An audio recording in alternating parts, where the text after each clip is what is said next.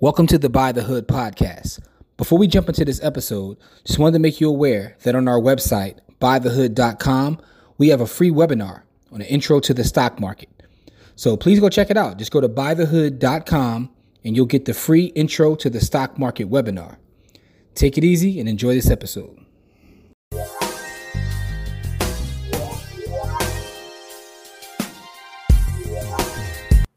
What's up, people? Welcome to this episode of the Buy the Hood podcast or webcast because I don't know how you're consuming this content.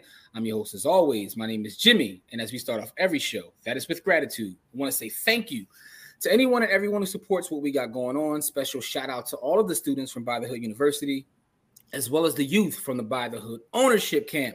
I got my partner Crown Core with me. Core, what's up, good brother? What's really good, Jim? Every day above ground's a good day. So let's really go get it. Absolutely. And as you know, our platform is designed to highlight brothers and sisters who are doing positive work, building businesses, just putting out great energy into our community. And listen, man, the sister that we got on today is my one of my favorite people on social media altogether. Outside of the fact that she's a master trader, investor, businesswoman, and all that, she is um probably core. I would say top five funniest person on the timeline, man. Where, where, you, where, you, where, where, you, where you rank Naomi? We got Naomi Martin. Naomi, welcome, welcome, welcome to the body. Hello, y'all. Hey, cool, cool, cool. Where you rank Naomi, man? She she uh, uh she top three. She top she top three. She, she, she top three and she not three. Yeah, yeah. I gotta get off Facebook. top three, she's not three. Mm-hmm. So um, definitely top three, and she's not three. But she's also a master at what she does. So we want to bring her on and have her talk about her For story, sure. her journey, and how she got to where she got to. Because you know she's always transparent in, in saying that, you know, just a couple years ago she wasn't where she is, right? So let's talk man. about this journey though, man. So Naomi, tell us first and foremost, where are you from? Where are you born and raised? Where are you from? Um, well, I actually grew up in Shreveport, Louisiana, and then I didn't move to Texas until I was 10 years old. So right around when I was fifth grade, I moved to Dallas, Texas. My mom, I have two other sisters, they're younger. Um, she was a single mom. So she did all she could to really get us out of Louisiana because it was just a bad neighborhood down there. Mm-hmm. But it's like she was working consistently, like days and nights just to make sure we had a stable home. And then eventually, I think it was later down fifth grade year, um, once we moved to Texas, she got us out of the whole Dallas area because it's like some parts of Dallas is real bad. So we actually ended up moving down into um, Lewisville, Texas, which is like a suburban town, um, like 20 minutes outside of Dallas. And from there, hell, I stayed there my entire life until this past year. Uh, I, I, live in McKinney right now. So yeah, okay. it was hard. Like, I didn't think I would be where I am like growing up because I don't know. Like I was a good student. I was always a good student in school, um, a student. But it's like when I graduated, there was just other things going on in my life to where I was just like, okay, it makes sense for a top student in high school, um, middle school, and elementary school to you know just go off to college and finish off what they taught us, which is go to school, get an education, get a good job after, right? But I ended up taking a break before I went to college. So I graduated early in high school, um, top of my class, and then so I graduated that January, and then I went to graduation in June. Moved at my mom's house, and then just wanted to find myself because she, I lived in, I was like a very sheltered child. So okay. it's like, since I was so sheltered, I wasn't like one that was like always out partying, mm-hmm. had a mm-hmm. lot of friends. Like I was literally going to school, go to work, go home, and then you know just do my own little thing. yeah. So let me ask you this question. So when you finished, did you finish at the top of your class? You took a break, um, and you said you did go to college eventually. I did, I, but I only went for a month. Um, I went to school for a month, and that's because I had other things going on. So my mom, she was she she is still schizophrenic. Um, okay. but so but she was undiagnosed throughout my childhood. So I remember times in my life to where it's like when I was younger, things were like normal. Mm-hmm. It's like when you hit my teenage years, you know, things started getting a little weird. And It didn't make sense. But we didn't, she didn't get a diagnosis until I say from me being like 10, 11 years old to me being 18, 19, 20. That's when she started getting diag- diagnosed as a schizophrenic. And you know, it's like a scary thing as a kid because you just don't know what's going on. Like you think and you see everyone living these normal lives, but it's just like my life wasn't making any sense. So like I'm, I'm the oldest, so I graduated, and then you know my sisters they were two years, once two years behind me, and then once four years behind me. So like I took on the role as mom at that point, right? Gotcha. So that like I didn't go to school because I know I needed to work, so I couldn't go to school and work and provide for them, and they were still in high school. Um, and one was like a freshman in high school, one was graduating like a year after me, and she went off to college. So like that time period of me graduating was me getting stable enough to go ahead and take them. So once she like fully went off the rocker. She's better now. Then it's like, all right, they moved in with me. And they life didn't really change because I still lived in Lewisville at the time, down street from my mom. So they were still able to go to the same school. I was mm-hmm. just working more and I kind of took a back seat on, you know, me. no, no, you sacrifice for the family. That's honorable. Like, um, so that's interesting part of your journey. So in, in your journey, right? Um, right. We, we know you now as like, you know, a master trader who, um, you know, one of the best we've seen. But you know, you didn't start out that way. You often talk about just how you know a couple years back where you were. Um, so tell us about that journey of working, trying to take care of family because you were put in that position, um, and eventually working these jobs until finding yourself as a trader. How that actually even happened for you? Ah man, so okay, so my whole career before, like I was the trader, was I was serving tables, and it's like it was just normal to me because it's like my whole family, there was nothing out of the ordinary. Nobody was doing nothing to where they were making a whole lot of money. I, I think at the point, like me making money serving tables, and I was actually doing really well for myself, was the point where I'm just like, man, I feel like I'm doing the best in my family. But there was another level that I felt like God was preparing me for of, hey, you're like, this is good, but I don't want you getting too comfortable here. So it's like me taking a back burner, and I'm thinking I'm grown now, I'm an adult. So I graduated high school, I got a stable job, I'm making an income, so they can come live with me. You know, they'll go to school, make sure, and as long as I got to do nothing extra, you know, it's just hey, they got a place to live, you know? So it's like, all right, me going to work was nothing out of the ordinary. It's just me, oh, I got a good poppy and job.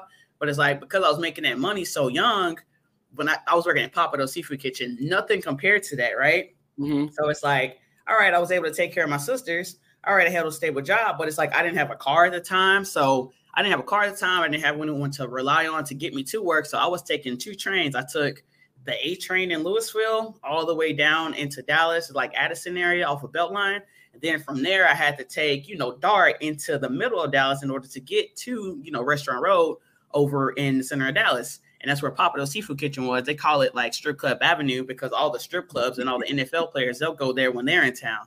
But it was, man, it sounds crazy, but I was making the best money there. so it's like, it's like at the same time, like my my employer, um, her name was Teresa, but she knew kind of a little bit of the story of why I was coming to work like really early because it's like if I didn't get to work and take and get ready for the trains to take it from like 6 a.m. and it took me like basically four hours to commute, three, four hours to commute into Dallas from Lewisville, which is a 20 minute drive, but it's a four hour from train to train to bus to bus.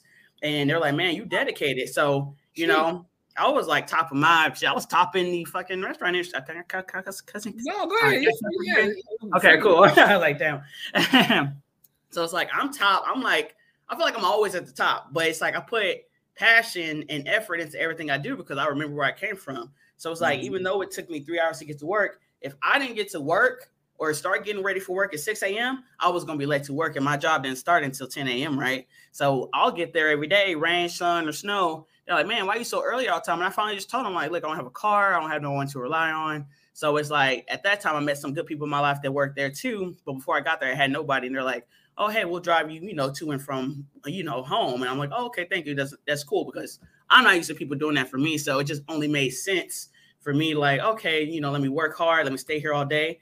And like, I don't know where I thought of it to where it's like, all right, if I stay here all day, then you know, then it's then it's good. I'm making the money with less having to travel back and forth to work, you know. So I'm gonna get there at six. I'm starting getting ready for six, get there at 10. I'm not gonna leave until 10 o'clock at night. So I mm. get the full thing of my day. So eventually, that's when I first started working. I started getting into it more of, oh, hey, I'm here all day. I'm making all this money as a server at Pappadeaux. So now I can afford to take Ubers instead of waking up four hours ahead of time to get to work. Yeah. So, but the Ubers are still 60 bucks a day because it's $30 there, $30 back because I don't have a car at the time. So I'm like, all right, I'm getting stable enough. And then I'm like getting ready to go to college again. I'm like, oh, I think I want to start school. So I'm like, okay, um, then ready to start school. But it's like, I don't know, it's like a weird time to where I don't think emotionally I was really ready to go back. I think it was just something I felt like I was missing out on because I didn't go to school right away, right? Got you. And at that time, I went to school and I remember studying Tesla a lot. And that's like the first year that was like my breaking point. I was probably like 20, 21 years old. I'm like, all right, well, you know, I'm in school. I was taking like one, two classes. But one of the classes specifically, I remember talking about Tesla a lot because that was kind of big. Because it's like when I see the future, even back then, I saw the Jetsons, I saw the Flintstones. But with the Jetsons, they had flying cars, and it was like, you know, it was an all tech cartoon, which I'm huge on cartoons too. So it's like, all right, if that's a whole tech cartoon, and we don't have flying cars right now, I believe the television to tell you a vision that they see as well. So it's like I, I want to read into their vision. So that's the like the same year that I bought my first share of Tesla. And at that time, Tesla was only 350 bucks a share, but that was before any of the splits or anything. So it was just a full Tesla share. I'm just like, all right, I think I'm doing something. But yeah. it's like even then, 350 bucks was a lot for me to just, you know, invest. Like I ain't had that kind of money. And then mm-hmm. I and then a few months later, I ended up getting fired from Pappadeaux. But so it's like, okay, I'm getting fired from Pappadeaux. I went to school. Um, I'm there for a month, but it's like, man, I need a car so that I don't now the people that I work with that was giving me rides and to and from work and the Ubers, they I don't work with them no more. They got their own lives. So now I gotta figure stuff out for myself. Yeah, and I still gotta support my sisters. One's in college at this point, the other one's getting ready to graduate high school. So I'm like, all right, I'm the only one that can really work. So let me go ahead and work. I was working two other jobs. I was working at um, Uncle Julio's. I was working at Cheddar's. And I was just really, I think, on the path of trying to find something that would replace Pappadeaux because that was my stability. And that was the stable I've been my entire life. So it's like, because I couldn't find a job that could replace that, then I was like, man, what what is this trading everybody's talking about? Like I had my brother-in-law, because I had a boyfriend at the time we had a baby, it's actually Aubrey's dad. He mm-hmm. was in IML. So he introduced us into, hey, this is the trading world, da da da. And I was like, regular people, I thought that shit was a scam too. I like, I said, you ain't making that money, bro. You ain't making that money. But he was taking signals from somebody. I think he was taking signals from who was it? It was like, I think it was like Dr. Kathy or something like that. She real cool. Yeah. Uh-huh. So he was in her group, and I was like, I stayed on the back line and watched him for a while. And then eventually, since me and him, we couldn't afford like our own IML mentorship to where it was like, all right, hang on.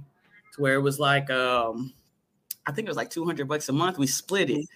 But I kept up with trading, and he was just kind of on the back burner of, oh, you can just trade our accounts for us, and I'm gonna just help you pay the IML.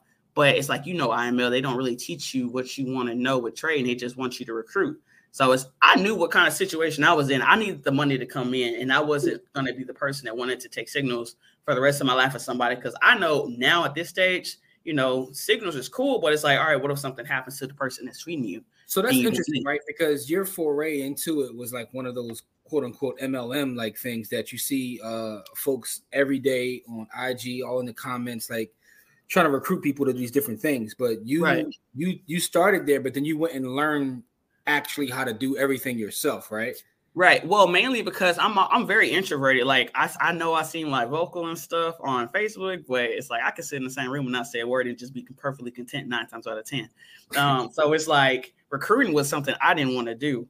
I was like, I don't want to talk to people. I don't even know people. Like I know my sisters, and I'm not gonna get very far with that because the whole purpose of people recruiting was to get their mentorship free or their membership free, so that they can, you know, learn how to make money. But it's like, okay, I know that I'm broke. I know that I cannot afford to have this men- mentorship by myself. I'm sharing it with somebody at this point. So, so I need to, you know, get on my shit. I need to get it ready. So mm-hmm. eventually, his brother, he stopped taking signal because he blew an account. Um, Justin, you know, that's my Aubrey's dad. Um, he was never really fully into trading. Like he lost four hundred dollars, and that was all it took. He was just like, "Hey, no, I'm, I'm good. I'm good." I'm like, "All right, cool." I'm like, "Whatever." But it's like I don't know. I got. I feel like God wanted me to have such a good trade because I already thought it was a scam to begin with. But my first trade I ever took was actually USDJPY, right? And mm-hmm. I, I, can't remember if I bought it or sold it, but I threw a five lot on an eight hundred dollar account. But the eight hundred dollars itself was my rent money, right? So, like, man, man.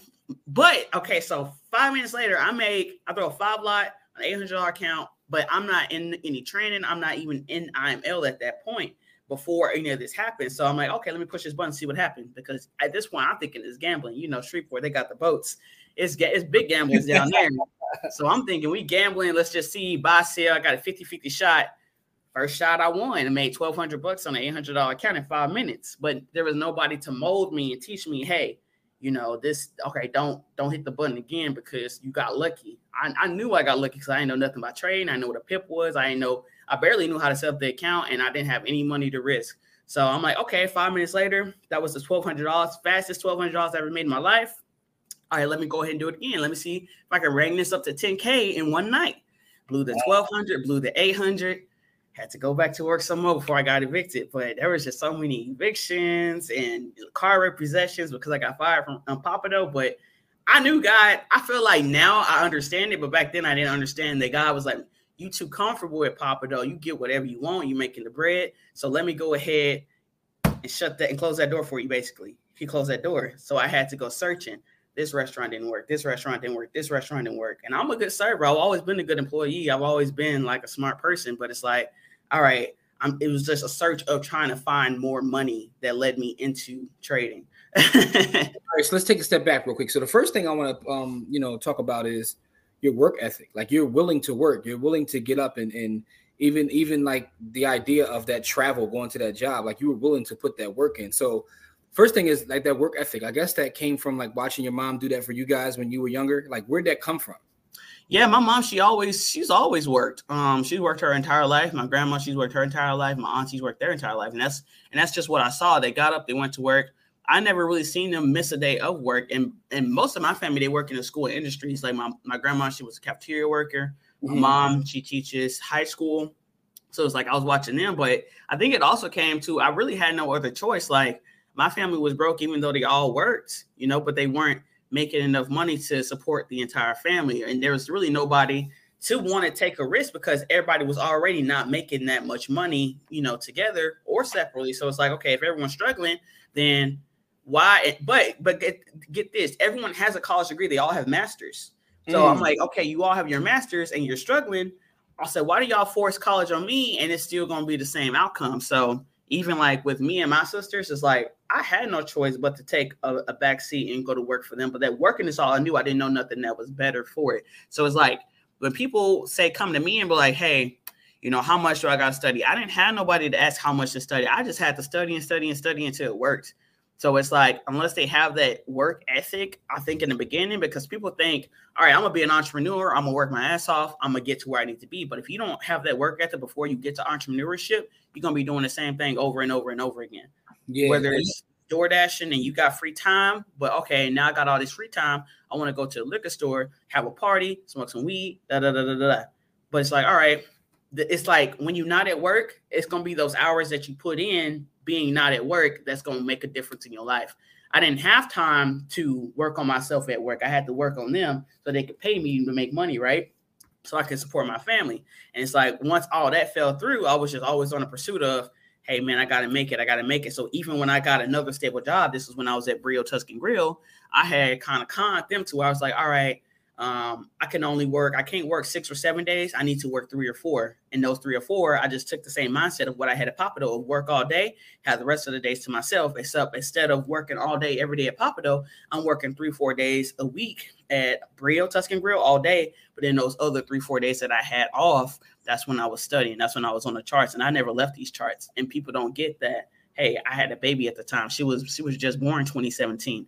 I was just now getting into trading um, me and baby daddy, we know we fell out. So it's like, you know how it's like to the point to where it's like mothers, hey, you supposed to have your shit together, but fathers, okay, you, you don't really have to have your shit together. They they make an excuse for men, but it's like, all right, we got the same baby, same life, born the same year, and we're the same age. So it's like, all right, we got to make something shake. so I don't know. I just you figured it out. Let me ask you this question, right? So, so just to for clarity for our audience who's listening or watching and may not understand, you trade exclusively forex or do you trade everything right? Because i trade all markets. you trade all markets all right? But so, i started um, with forex. you started with forex all right? So after forex um what what did you get into after that? Um it, i got into binary options. That didn't work out for me so i went into stock options and then stock mm-hmm. options like okay let me get a little ground in this. So i do stock options binaries the only one i don't trade is futures. Okay. And then I trade, you know, actual physical stocks too. But it's like the way that I view stocks now is way different than the way I view stocks beforehand because I was just trying to basically buy and sell my stocks and make a profit. Not understanding that I could solely do that with options and have my actual physical assets as you know ownership. So yeah. nowadays I'm full ownership of when I'm buying into something, I see a future with it, I'm holding it 5, 10, 15, 20 years out. But if I'm trading, I'm trading and I'm traded on the trading platforms, which is going to be either Forex or stock options. So what is your favorite? Um, I guess Forex would be your favorite thing to trade. Yeah. Okay, got you. Now, way, why, way easier. Explain, explain why. Is it because that's where you learned, or is it something else about forex that makes it your favorite? Well, that's where I started, so that's where I'm the most comfortable. But also in stock options, eh, they have like expirations that you have to deal with. Forex, it's to the point to where it's like it's okay to be right, but make it to where you don't have to be right that day or that moment. So it's like you can actually let things play out the way they're supposed to play out because it's like even though you're risking or, and leveraging on the account, you can risk lower. Like you can you can scale in on like a point on one. Like okay, let me ride the wave until I see the reason for me to add heavier on this play. And it's like, all right, until I see that reason, I'm just going to ride the wave and let the market do what it do because the market can be in consolidation without announcing it being in consolidation. And because it's in consolidation, people blow their account in that consolidation, which that used to be me. I blow my account before the move would even happen because I switched from buys to sales to buys to sales, and then my money would be gone. And then the play would work out the first one I thought. So now I'm just like, no, I'm only sticking with one. I'm gonna scale in, and if it's not doing what I wanted to do, I'm not adding heavier until it does it or until it hits my stop loss. what does it feel like now to kind of like make make make what you would make at say Pappadeaux in a week or a month or even a year and making that in one day? Like, that, how's that been for you? It's like a crazy feeling, and I think I think I made a point to where sometimes I don't think about it because, like, even yesterday I was like, all right, I say I didn't trade, but I had seven thousand. I had seven thousand dollars, you know, coming from my other businesses um, which I, you know, I sell courses and stuff too. So I was just talking about, I'm like, oh, I had 5,000 here. I had 2,000 there. I had another 2,000 there. I had, you know, three, 4,000 there. My sister's like, do you even hear yourself? Like, you saying it like it's just a couple hundred bucks or it's a couple, you know, you know, 20, 30, 40. I'm just like, I guess now I'm used to it and I don't feel no different. I just feel like I'm living my day, but now I just have more money. I have more options. Like, like I feel special. I feel very lucky, but it's not. It, but it, it's not even just luck at the end of the day because I know I worked my ass off to get here. Like it's like people don't know that my mom was schizophrenic. They don't know that you know I took in my sisters at a young age, took the back burner, but then they don't know that. All right, in the midst of that, my mom got better. That she ended up taking my sisters back. That's when I got pregnant, had Aubrey. But then it's like, all right, I spent all these years taking care of everyone else. I got pregnant. I got fired from Pappadeaux. I need to find stable income, but there was nobody to help me, you know. So I'm like, all right. So that's my mindset of, all right, well, nobody can save me but me. So it's like at that point, I stop asking people for help. So if I can't ask somebody to help, I'm the only one that can help me. And the only way I can help myself is staying up all night, staying up through the days, learning this, learning that, not BSing. Like I wasn't with IML after I really got serious about it. So it's like now it's just really just me. It was like me and one other friend, but it's like even friends, you know, they fall off. And that's something that I teach Aubrey right now. She's five. She just turned five a few weeks ago. Mm-hmm. I'm like, she's real big on, hey, you know, my friend did this and my friend that did that. I'm like, it's good to have friends, boo boo. But at the end of the day, I say you got different options than you know kids at your school got, and you don't even know it yet. I say so you got to be ready and willing to leave your friends behind if they not gonna lock into where you think you finna go because that's yeah. what I had to do. So it sounds like basically like people see the success story and they see like the monies that you make now, like and and, and for the folks that don't know, Naomi Naomi gets busy. Like I ain't trying to put your business, I, ain't, I ain't gonna put your business out there, but I've seen some of the days and weeks that you've had. Like Naomi gets busy. She gets busy, busy. She makes some people's salaries in the week in a day. Right. It's um, like it's not three hundred dollars no more. yeah, it, it, ain't that no more, right? So, but, but but what you're saying is that's what people see now, but they don't know where you've come from. They, they don't, don't, know, know the struggle. From. They don't know the struggle and the things that you've had to deal with to get to where you are, and also the work that you put in to get to where you are, right? Right. Because it's like I had no other choice. So it's like some people they'll make excuses based on you know what they're going through, all the trials and tribulations that's going on in their life right now. But at one point, I went through those same trials and tribulations, so they come to me for a handout. But I understood that sometimes God gives people different trials and tribulations to see how they're going to handle it and mm-hmm. if they can overcome it. So it's like, say someone reach out to me, hey, I got evicted. You know, do you do loans? I'm just like, no. I say I don't do loans because one, I've done it too often. Got screwed over every single time. So that's mm-hmm. not the question. And two, I've like this year, especially, I, have realized it's not my job to save people. I can help you, I can guide you, I can get you in the right mindset. But as far as monetarily trying to save you every single time, if I save you once, you're gonna think it's okay for me to save you again. And it even comes to some people to like, hey, you know, I just need 20 $30 for lunch. I'm like, all right, you know what? Whatever. I, they want it to be alone. I say, hey, just keep it. I let them keep it. They'll come back a few days later. Hey, can I get 20, 30 more dollars for lunch? And this time I pay it back. I'm just like, no because I helped you once and look, you just came right back because you think I'm going to help you again. And it's like I sympathize with people and empathize with people because I used to be at that point. But it's like if you're not willing to do everything it takes to save you, especially nowadays, because when I was broke, we, there was no DoorDash, there was no Uber. You know, I had to go apply for jobs, get hired, wait my two weeks, and then in that two week stand, I'm still dealing with evictions, but I can't tell nobody at work I'm about to get evicted. I can't mm-hmm. tell nobody at work I'm finna get my car repo. One one of the times I was working at Uncle Julio, my first week there, I got my car repo trying to make the rent so that I could pay the rent. So it's like now I'm I'm back to all right, let's go ahead and you know go back to the drawing board, about a five hundred dollar car from somebody, and then you know that was my stability. Now I was able to stack money to pay for the rent. But it's like even back at Pappadeaux or when I was you know um, in college, I only went to college for that month because I needed money to buy a car. So I was in college just long enough for FAFSA to come in. Mm. So FAFSA came in, I got me, you know, a cash car from one of the Tote No plot the um, places. But it's like I was like three months behind by the time I got fired. But that was the same year that I got the car. So three months behind, boom, fired, boom, I'm late on my rent. So it's like, all right, there ain't no DoorDash, there ain't no, there ain't no Uber to help me, there ain't no Uber Eats to help me. I, it's me. I got to go to work, or I can't ask somebody else because my family ain't got money. So it's like because like even the internet now, it wasn't as big as it was back then. People think, oh, you know, help is just a message away. Let me try to message people instead of getting my ass up and going out there and get the money. Like I don't want to hear it nowadays because it's like, all right, I had a kid when I was 21. All right, my family, we got we got mental illness in my family, and even with everything, I still overcame all of that because I got into my head. I'm like, hey, look, it's me and at this point, I have my daughter, so she can't save herself. I gotta save her and me, so I have to be the stable one. Baby daddy, I got baby daddy issues too. People love to say that one. I'm like, look, it's like me and him, we got the same baby, same life, same age, but he still serve tables and work at Fidelity, and I'm rich. I ain't gotta do nothing all day. so how? But uh, so so man, you've been through a lot. Let me ask you this question: with everything that you've been through, right? Um, mm-hmm and I can see that you know how that affects you today. Like with everything you've been through, what would you say is the biggest hurdle? What was the biggest thing that you had to overcome to get you to where you are now, where you can have multiple businesses and all these things? What is the biggest hurdle? I think it was my emotional intelligence, honestly. Like I used to take stuff personally, and I, I still catch myself doing it sometimes because it's like I know that people weren't there for me back then. So it's like now it's oh, hey, you got the money now. Let me ask you, da, da, da, you've been to where I was, but it's like, all right, I've been to where you were, but I know it's not my job to say nobody. And it's like, okay, tra- even trade losses, that would hit me hard. I would take it personally. I'll throw my phone at the wall and break it.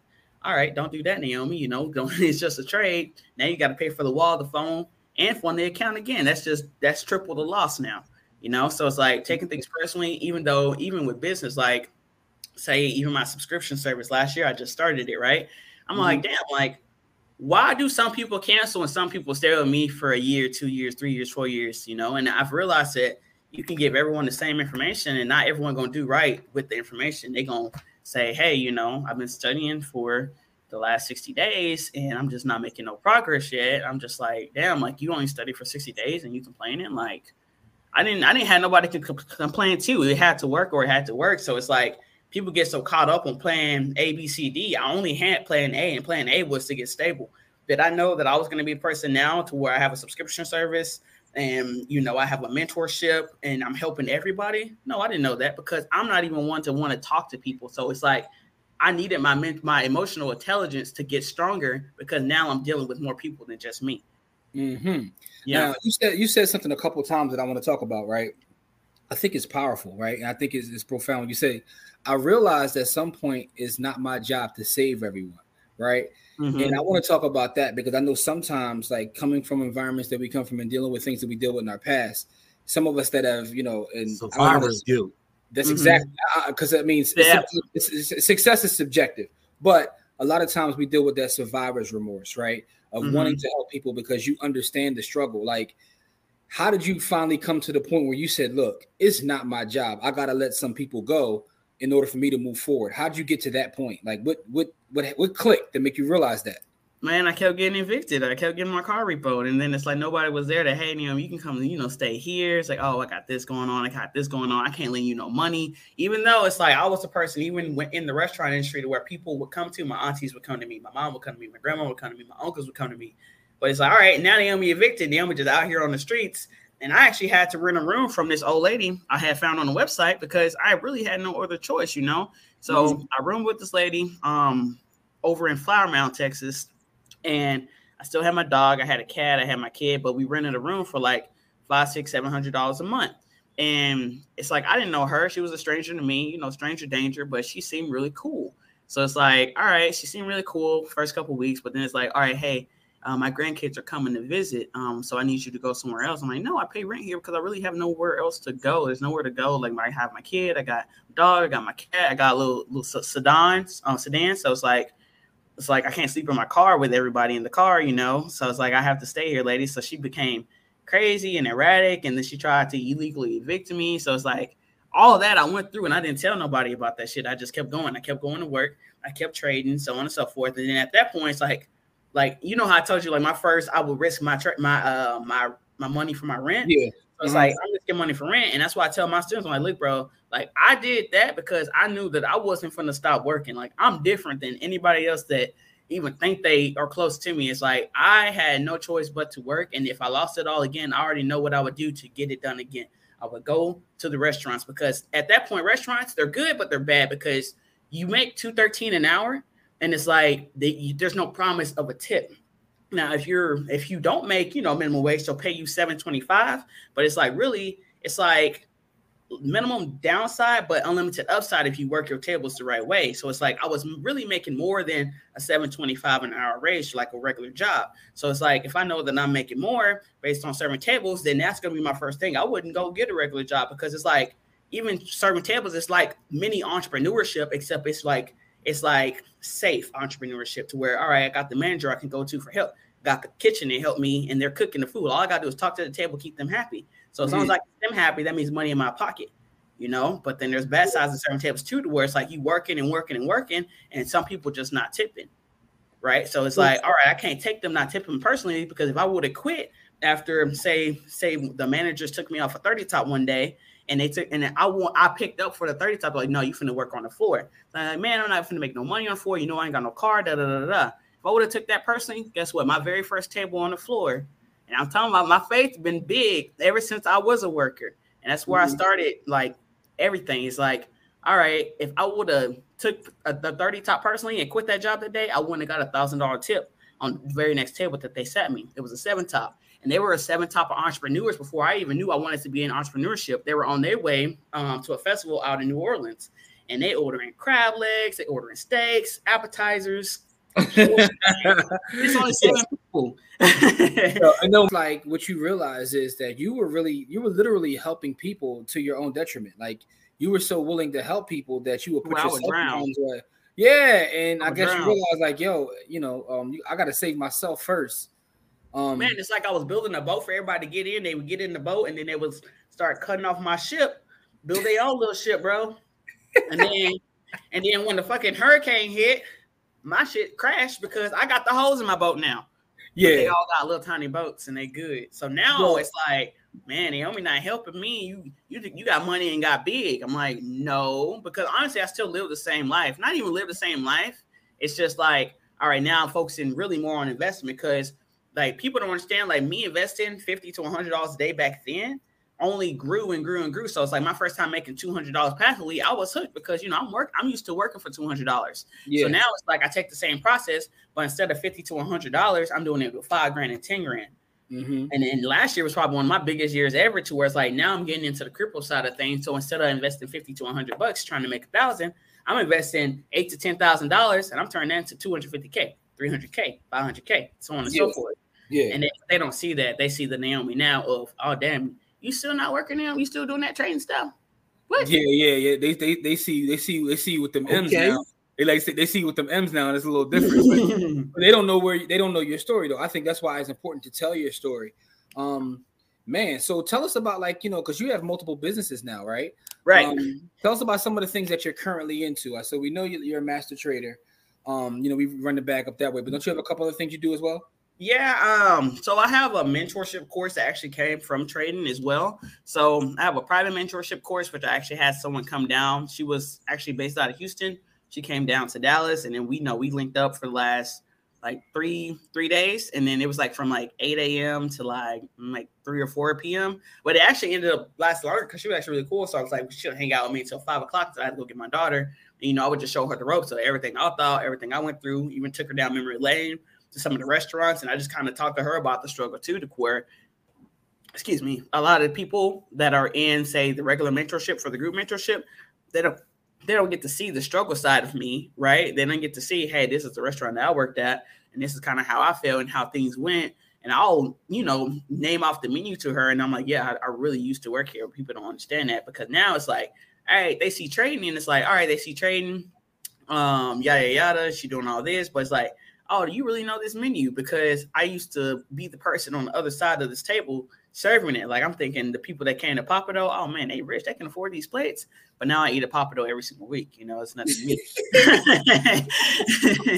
know, it's like it's expensive, but it ain't that expensive. I'm just like, but it's like then she even used to see the George where it's like I knew I only wanted to make a hundred dollars. So it's like coming into business and I'm investing in stocks, I'm investing in crypto. That's another side of my business. The group mentorships, all those mentorships, all I do is put that money because I don't need it because I trade. I just put that into more stocks and crypto, and then all the mm-hmm. crypto and stocks they do the work. So even when I'm sleeping, I'm making money. When at the time I made the 250k mm. last year off an 8k account, and that was in two weeks. I'm talking about that thing went from one day 200 um 20k, and then overnight it had like a 300 percent, 400 percent gain, and that account was at like 250k. So I'm just like, all right, dang, like that's crazy. So I was like, invest in crypto. Oh, let's slow that down real quick, Encore. I don't think you, you said I, am minding my business. She said, she said, she said, said yeah, just went from 20k to 250k. Like, yeah, yeah. Within, within two woke weeks, up, just woke up 4 a.m. to it. 4 a.m. I'm like. I'm like, I'm supposed to be getting ready for the gym because I had a trainer last year. She like, hey, you coming in? I'm checking my phone, checking my crypto, checking my stocks. I'm working not open yet. I checked that account. I close it out, you know, swipe it up, open it again, still say 250k. I'm like, all right, all right, hang on, hang on. Let me text my group. Hey, y'all see this? Cause they, uh, I'm up 250k because I share everything with them. My mentorship, man, they get they get Naomi all the time to where it's like I have an availability with people, but it's like my mentorship people is just that's my that's my circle. Like that's the people yeah. that I know gonna take it seriously. That's the people I feel like they got the same job as me, and they, and they prove it because they'll pay me up front. There ain't no really questions. Hey, this is what I want. I'm finna pay you because you got the best results. So hey, let me join the winning team. They in the winning team. Guess what?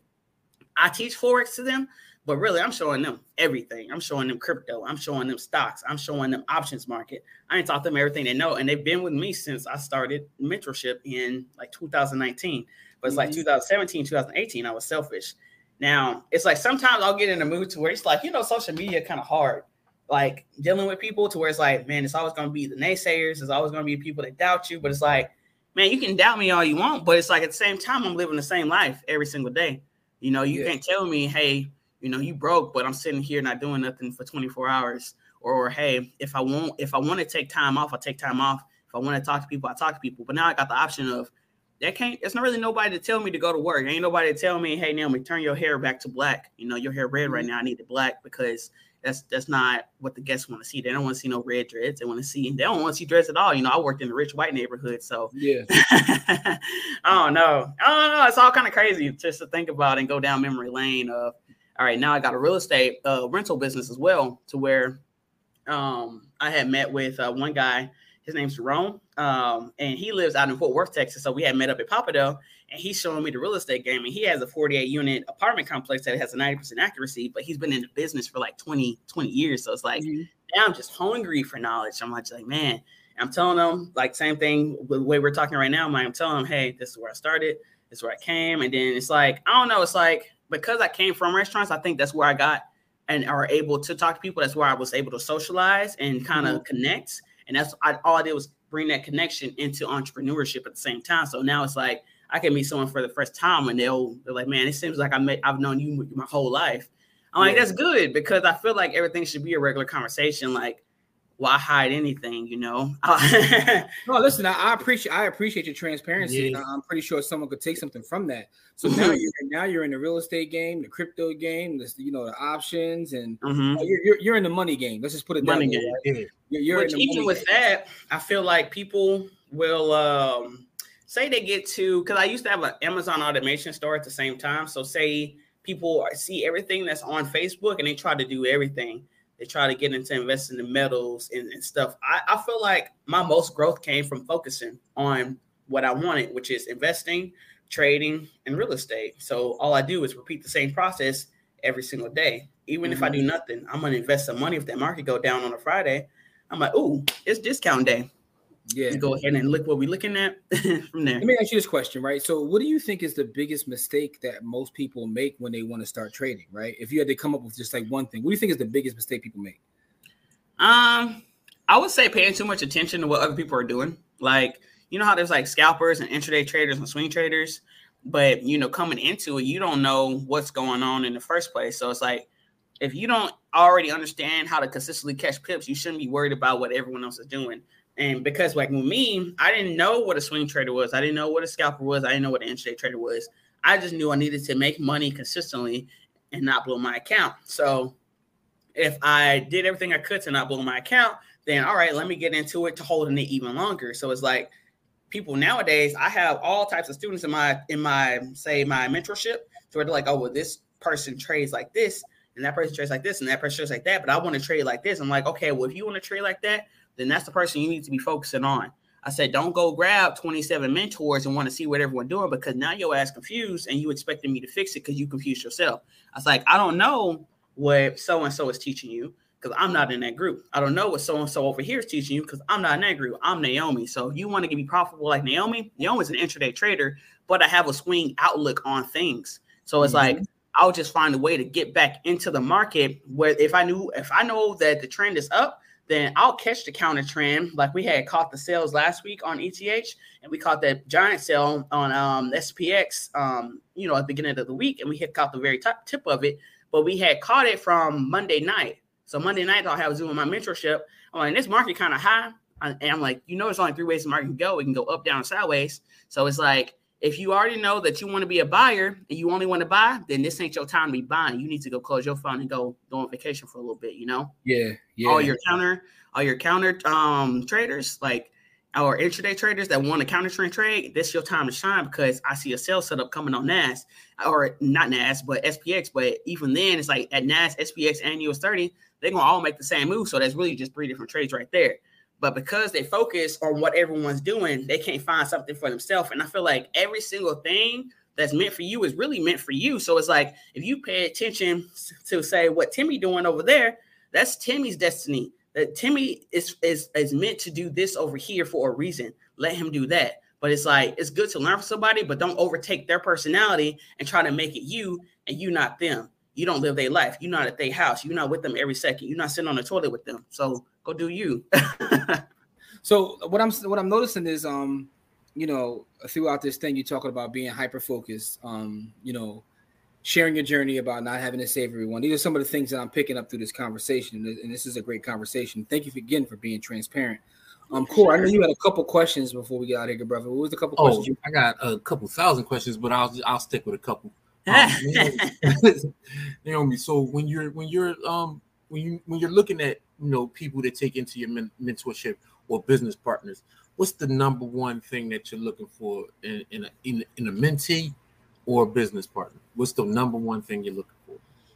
Mm, so in a mentee i need my mentees to be hungry. Like i could teach you to be profitable but i can't teach you to have that drive and it's like even if you gave the lazy a lazy person the same information you gave someone that's going to work hard the person that's going to work hard and is willing to work hard is going to do it every single time The person is lazy, they complain that hey, I'm not getting these results right here. You know, it's already been a month, it's been two months, it's been six months. I want to quit. I'm like, look, if you want to quit, I can't stop you from quitting. But hey, we finna continue the show without you over there. So it's like if you do quit, and I tell them this every time, to where it's like, I know it's not my job to save people, but I'm gonna show up every single day. You can't show up every day, like I'm gonna show up every day, and I'm rich, then guess what? We, whenever you do quit, and you feel like you're gonna get an epiphany and come back, that's where you go back to where you quit it and you pick up where you left off and read every single message that came in this group after you quit, whether it was six months from then or, or seven months from then or 11 months from then. I'm not starting over again because you wanted to quit back then. As a business partner, man, I feel like I just want my business partners to bring something to the table, like bring them to the table. Like they don't have to bring me to the table because I'm gonna bring me. So as long as they can bring them and provide and not just be because it's like even with business partners, like I've had good business partners, I have I've had bad business partners. Right now I have a really good business partner. Her name's Ravina, and she actually is in London and she swing trades, right? And, but I'm an intraday trader. So I'm like, all right, when we get the same bias, I'm like, man, what's your swing outlook on it? She's like, man, my swing outlook is way over there. And then I can line up. I'm like, I can see why it would hit that. So now it just it makes me want to do better too. So I don't want to do have someone that's doing less than me. I want to be able to be equals or hey, you better than me, and we can both teach each other something. Whether it's us teaching each other like different techniques of trading, or us teaching each other on the business side of things, to where hey, she got her term condition set up like this, I got mine set up like this. Oh, you using PayPal? No, I use mine as Stripe, and then, you know we just bouncing ideas back and forth. But it's like some people I've worked with to where they just want to eat with me and, and not contribute to nothing. But they don't want to pay either. Like they don't want to pay to be a student, but they don't want to contribute nothing as a business partner. So I'm just like, man, I ain't taking no business partners like that because it's like mm-hmm. I've done it too many times and got screwed over every single time. And that's why I've always been not real big on networking and not real big on like, you know, like connecting with other people. Because like when it comes to trading, I don't need a connection with anybody to be a good trader. I just got to look at those charts. If you can read a chart, you can print money. So I can print money, but then it's like, all right, I'm getting into real estate. Now I'm making those connections because I need to have those connections in real estate. Hey, I got a question about this. Da, da, da, da, da. Like, oh, okay, you know, this is how you would do it. This is how you would get things without having to go through credit. This is how you get an apartment complex, but don't get the apartment complex before you know how to do the little stuff because then it's gonna be overwhelming for you. You know. Mm-hmm. So, yeah, that's just me. All right. Um, and the, the the next question I got is, um, what do you your outlook as far as um the markets are, are looking at uh looking at the markets right mm-hmm. um, what do you look at as far as like your number one like for me my number one indicator is i just look at jerome right? Uh-huh. me i just i just look at jerome and I'm like all right i know which way the market's going to go as soon as he open his mouth. Right, right? but for you what's your number one thing that you look at in the market to, to get an indication on which way it's going to be technicals every single time. I'm a, I'm a huge technical trader, and it's like I've had people to where they'll try to you know talk to me and teach me, hey, you know, uh, fundamentals is the best, it's the key, da da da. But to me, fundamentals don't matter if that market don't. It's not at a key area supply or key area demand. And every single time fundamentals comes out, the market is at key levels. Like this week coming up, I think we're gonna be really bullish. But guess what? We're right at an area to where they broke out from in the in the to begin with. So all we're doing is retesting that area. If we can't close beneath the last daily low that happened 20 days ago, guess what? I'm counting as a higher low. We finna go up from here because it's still buy low, sell high. But it's like the fundamentals, like say even interest rates. If there's gonna be interest rate hike, the, the market prices that in long before the news comes out. So it's like that's why I'm able to intraday and swing so well because I know that the market already has things priced in. But some people get so caught up on, hey, this news about to come out. They're not looking at what the chart is telling you of, hey, we know this news coming out, but we already make that move. So now it's looking like the news make this thing bullish when really it was bullish four five days ago and you just not reading it. You just not getting it. But now you got the latest entry. So when it comes to the market and people that like the fundamental trade over technical analysis, it's like technicals is the car, fundamentals is the gas. But why would you go get gas if you ain't got no car, right? You don't need no gas without the car. So it's like you need to pay attention to getting the car and then figure out what type of gas you're going to put in that car, whether it be dealing with GBP or AUD or gold or the interest rates or oil, anything like that. People argue that all day. So it's like, I know what kind of trader I am, and I'm the only one I see with receipts. So it's like, if you can't receipt me, then you don't need to talk to me. you don't need to say nothing else to me because you see what I'm making. Don't don't be trying to tell me what to do if you're not making that. If you don't have this in your account, don't say nothing. what's, what's your favorite pair to trade? Mm, I say oil. I like oil. I like gold, and I started out with those pairs. Like gold. So I used to trade. You know, I tried everything because I didn't have a proper mentor. So mm-hmm. Since I tried Fibonacci, I tried indicators. Um, I tried looking at fundamentals, but I tried Elliott wave. So it was like probably 2019 when gold was at like 1280, 1270 and I called the gold buy that giant, you know, it ain't never going back to 1270, but I called the buy there using um Elliott waves. So I'm like, man, I was like, all right, A, B, C, D, one, two, three, four, five, each longest wave. I was like, we finna buy this. And at first, I'm and that's what's me still figuring out because remember, like I taught myself how to trade. So I'm like, all right, this has to work or this doesn't work. And whatever works, I'm keeping. Whatever doesn't work, I'm getting rid of. But my whole life was like that. So all I did was take my life and put it into trading. My family all have masters, they all have stable jobs, but none of them rich, but none of them invest. Let me get into investing. Let's see what this doing. All right, investing in Tesla led me into, you know, a different circle. All right, now I'm dealing with IML and trading. All right, they're making that money, but they're not teaching me what I want to know. Got rid of them. Now I'm getting into reading Naked Forex. So I'm reading Naked Forex, and that's a book I got off of Amazon. And um, it taught me really price action trading. So it's like because I'm learning price action trading from there, what's it called? Hang on one second. Mhm. Okay.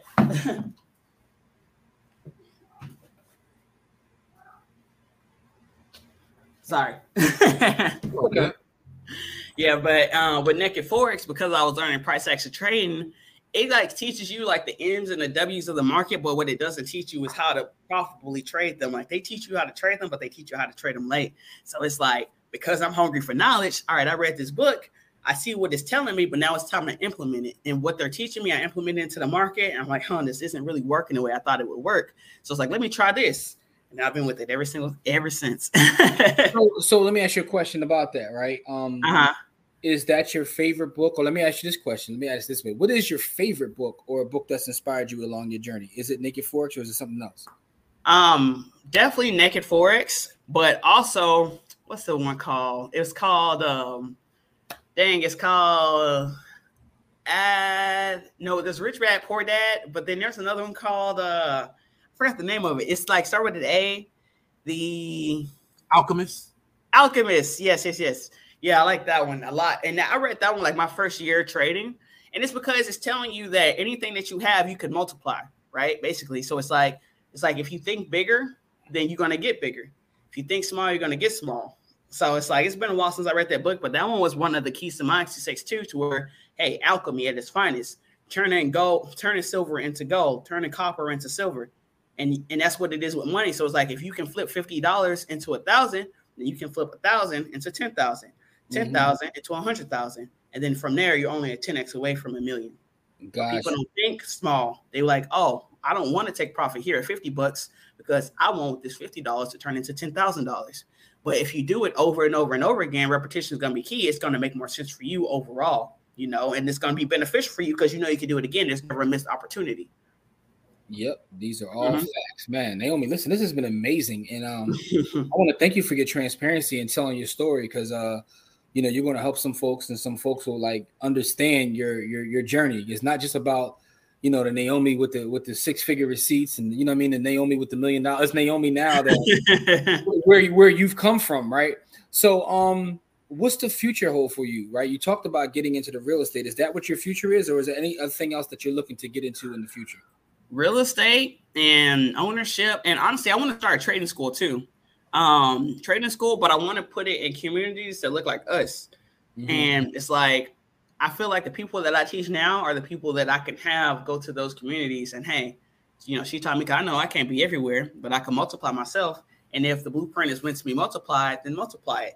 And with kids like i have a course on my gumroad that has it like for teenagers and younger kids to where it's like a mini version of the course because i know parents not trying to spend 5k on our kids right now especially if the kid's not going to take it seriously. So let them try it out with a hundred dollar course and see how the kid likes it.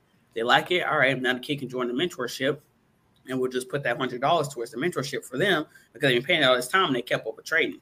But it's like if they don't want to join the mentorship you know they're just paying a hundred for however long they want to pay it in order to get the information. Um, so i feel like like kids they're the future and it's like with me, I started trading so young. I started at 20 to where I'm turning 27 in two weeks. So it's like now